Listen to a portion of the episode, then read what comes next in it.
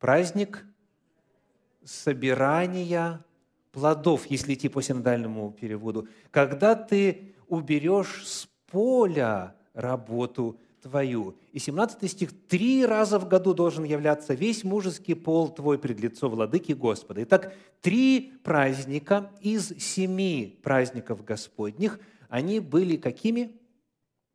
Как они называются? Паломническими. То есть нужно было являться – нужно было приходить. Представляете, вот весь Израиль заселен, и только одно место в Иерусалиме, там в конечном итоге было святилище, там был храм, и все должны были туда приходить трижды в год.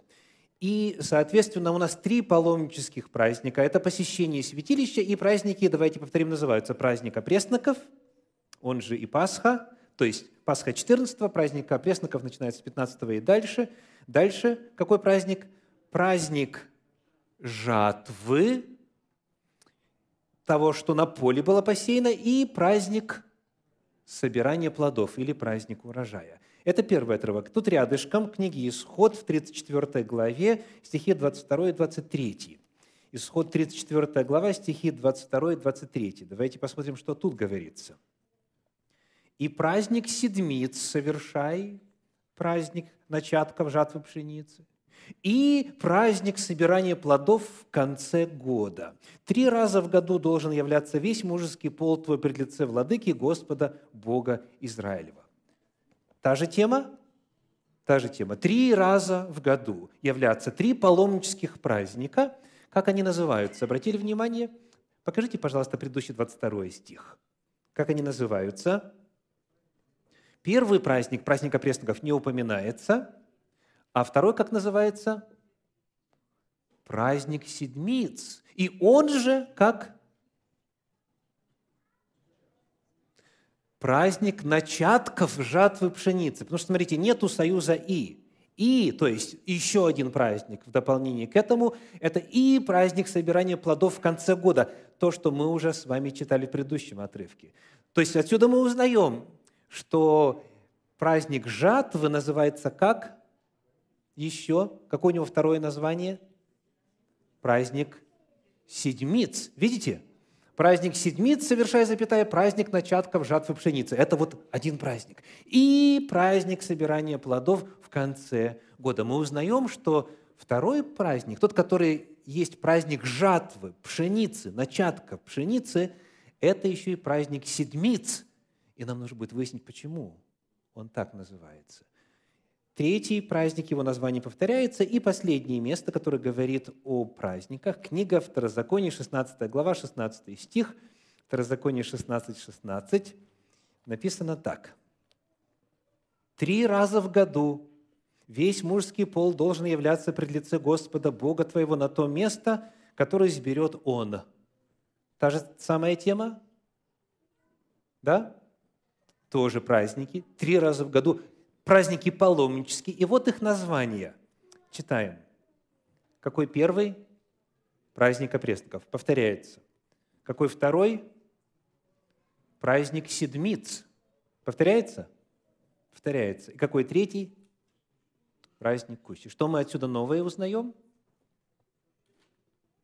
Что праздник собирания плодов, он же есть и праздник кущий. Итак, повторим, что мы с вами нашли? Мы нашли, что праздник жатвы пшеницы, то есть жатвенный, праздник жатвы, это праздник седмиц, что праздник собирания плодов – это праздник кущий. И вот теперь, чтобы расставить все это по времени, Давайте зададим вопрос о том, когда эти праздники праздновались. Открываем книгу Левит, 23 главу. Там в одном месте все семь праздников Господних описаны. И там указаны все даты. Книга Левит, 23 глава. Нас вначале интересуют стихи с 4 по 6 и с 9 по 11.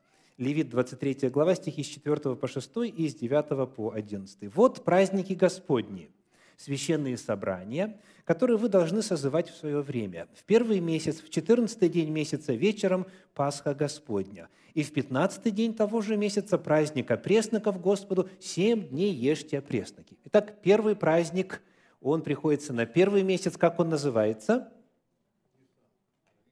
Авив мы уже прочитали, да, в книге Исход, Авив. Второе его название – Нисан – один и тот же месяц. На какое время года, каким месяцам нашего традиционного календаря соответствует это время? Это март-апрель, это весна. Весенние праздники, праздник Пасхи, праздник опресноков – это весенний праздник. И вот что в контексте этого праздника было повелено. Читаем стихи с 9 по 11. «И сказал Господь Моисею, говоря, «Объяви сынам Израилевым и скажи им, когда придете в землю, которую я даю вам, и будете жать на ней жатву, то принесите первый сноп жатвы вашей к священнику.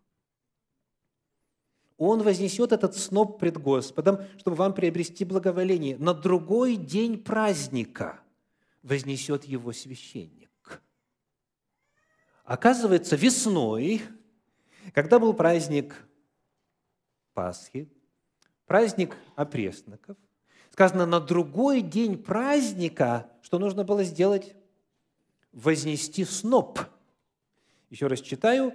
Вознесет этот сноп, первый сноп жатвы, 10 стих, то принесите первый сноп жатвы ваших священнику на другой день праздника. Значит, у нас 14 Нисана, 15 Нисана и когда первый сноп? 16 -го. То есть 16 на другой день праздника, вот перед этим описанного. 16 Ниссана, 16 Авива, весной. Первый сноп. То есть, оказывается, первый праздник, связанный с земледелием, с жатвой, весной праздновался. Что же это был за сноп? Сноп чего? Какая культура собиралась? Кто изучал, кто знает, кто исследовал? Вот когда народ Божий выходил из Египта, помните, 10 было казней египетских, так? И во время одной из них упоминаются культуры, побитые градом, потом саранчой и так далее. Вот читаю. Книга Исход, 9 глава, 31 стих. Исход 9, 31. «Лен и ячмень были побиты, потому что ячмень выколосился, а лен осеменился. Итак, что, какой урожай, какие колоски, какой сноп приносили чего? Ячменя. Да. В той местности, в той широте ячмень вызревает первым. И первый сноп ячменя, первый праздник жатвы приходился на 16 Авива, на 16 Ниссана. Это первый праздник, связанный с земледелием. А потом начиналось что? Давайте читать. Книга Левит, книга Левит, 23 глава, стихи 15 и 16. «Отсчитайте себе от первого дня после праздника, от того дня, в который приносите сноп потрясания, семь полных недель» семь седмиц. До первого дня после седьмой недели отчитайте 50 дней, и тогда принесите новое хлебное приношение Господу. Как этот праздник называется? Праздник седмиц, праздник недель, в оригинале Шавуот. И подводит к какому празднику? Христиане его больше знают под другим названием. Пятидесятница. То есть праздник седмиц – он же праздник жатвы, того, что ты сеял на поле. А точнее упоминается, конкретизируется, это праздник, когда вы приносите, когда начинаете жать пшеницу. Вначале ячмень собираем весной, потом проходит 50 дней, и начинается сбор пшеницы. То, что ты сеял на поле. И это тоже праздник жатвы – и это, соответственно, месяц Сиван, таково его название в Библии, третий месяц. Третий месяц шестого Сивана празднуется Пятидесятница. Соответственно, чему это соответствует в нашем календаре? Какому времени?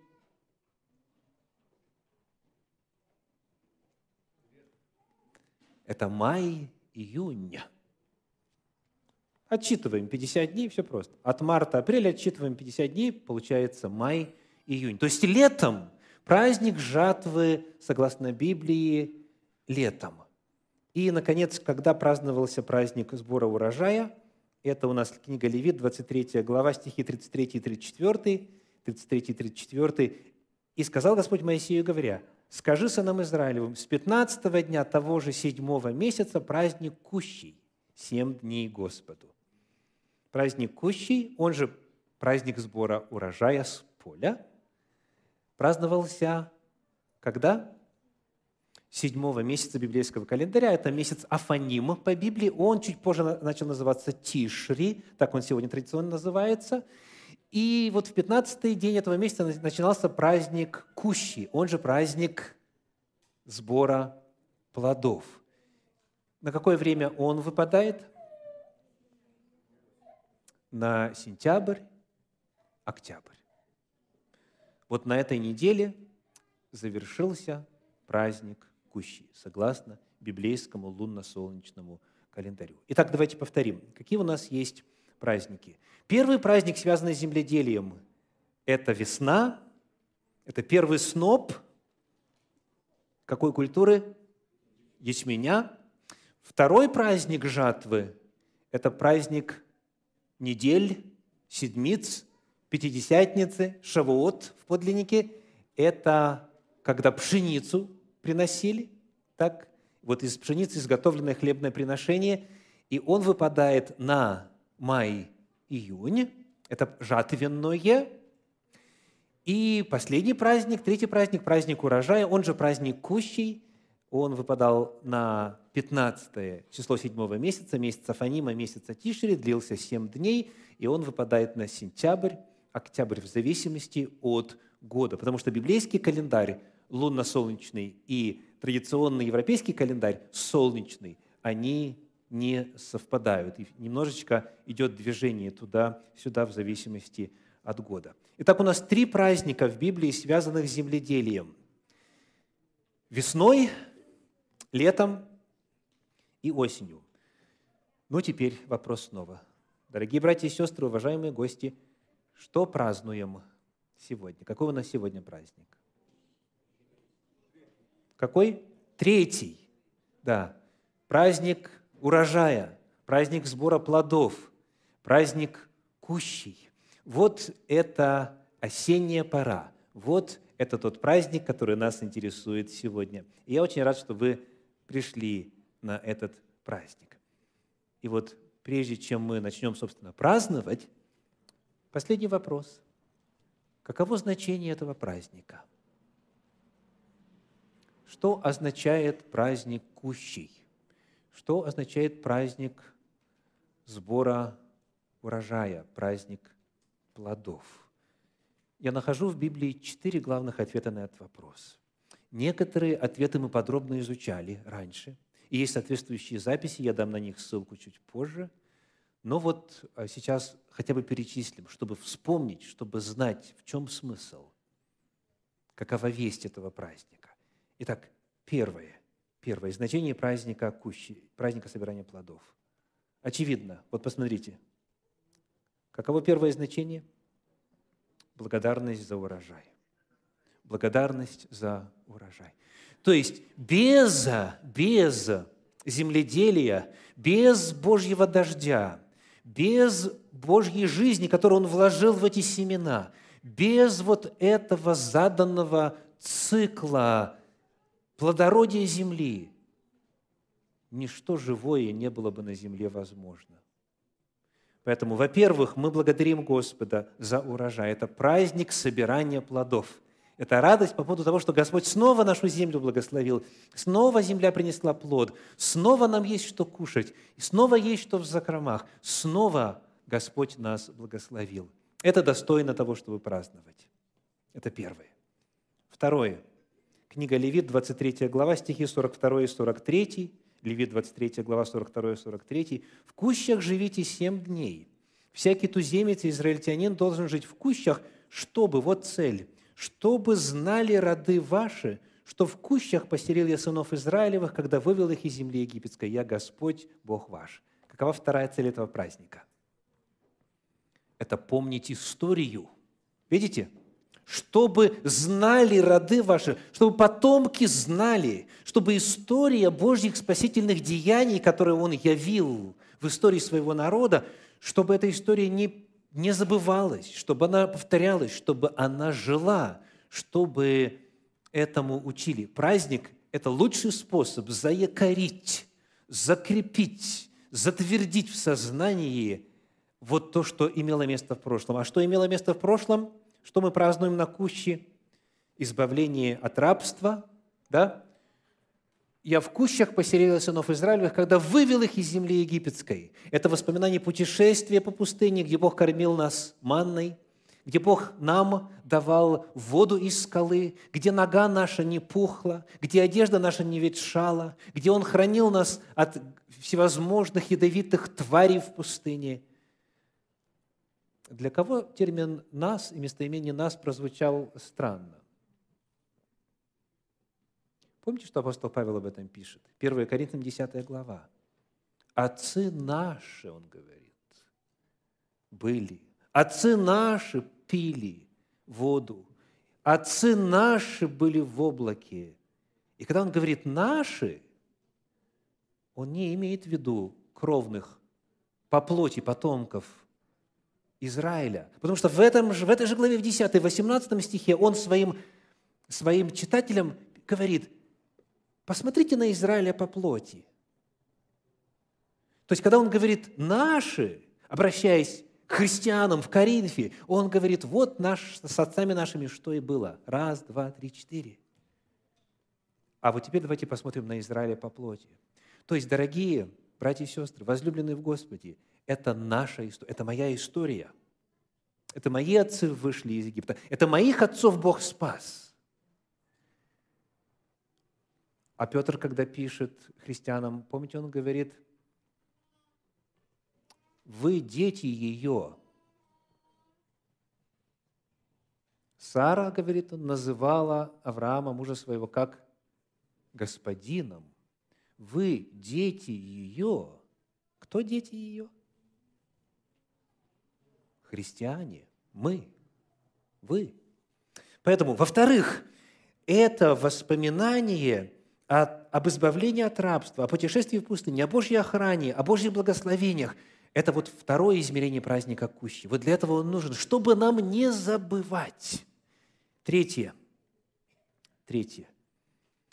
Как слово «куща» звучит э, в Септуагинте? Напомню, что Септуагинта – это перевод э, Торы и потом всего Священного Писания, написанного по-еврейски, перевод на греческий. Кто изучал, кто помнит, кто знает. Куща по-гречески – это «скене», по-русски какое слово? Скиния. Узнаете? Так вот, когда мы читаем, вот, что народ Израиля и все пришельцы, весь народ Божий должен жить в кущах, в оригинале скенайс, так, в скиниях дословно, то есть в шалашах, в кущах. Удивительно вот что, когда мы открываем уже апостольские писания, Евангелие Иоанна, 1 глава, 14 стих, Евангелие Иоанна 1, 14, то там мы находим это снова слово – вот мы находим Евангелие Иоанна, 1 глава, 14 стих. «И Слово стало плотью и обитало с нами, полной благодати и истины, и мы видели славу Его, славу как единородного от Отца». Слово стало плотью. О ком идет речь? О Сыне Божьем, об Иисусе Христе. Слово стало плотью, и вот следующий глагол, который описывает действие Слова – это обитало. В оригинале обитало – это скеноо. То же самое слово. То есть в греческом есть другие слова, которые передают просто идею, что жить, знаете, существовать, быть, находиться. Много слов. Но из всех их Дух Святой, вдохновивший евангелиста Иоанна, выбирает термин, который означает, дорогие, жить в куще. То есть Слово стало плотью и что сделало? И поселилось в куще. Вот дословно говорит текст. Для тех, кому интересно эту тему исследовать подробнее, есть отдельная аудиопроповедь, которая называется «Время Рождества». Исторические, богословские, библейские, календарные данные. Но я напоминаю, что Иисус Христос, Господь наш, не родился 25 декабря. Иисус Христос родился осенью. Иисус Христос родился на праздник Кущей. Он, когда стал плотью, Он именно поселился в Куще. То есть вот Его пребывание с нами и начало этого пребывания описывается термином, который связан с праздником Кущи. Потому, в-третьих, праздник Кущи – это праздник Рождества Христова. Потому с Рождеством Христовым вас, братья и сестры. Я услышал там где-то пять с половиной «Аминь». Но ничего, мы попробуем еще чуть-чуть попозже. В-третьих, таким образом, праздник Кущи – это праздник Рождества. Это праздник рождения Спасителя в мир. И, наконец, в-четвертых, в книге Левит в 23 главе говорится о том, что на праздник Кущи надо брать пальмовые ветви. Пальмовые ветви.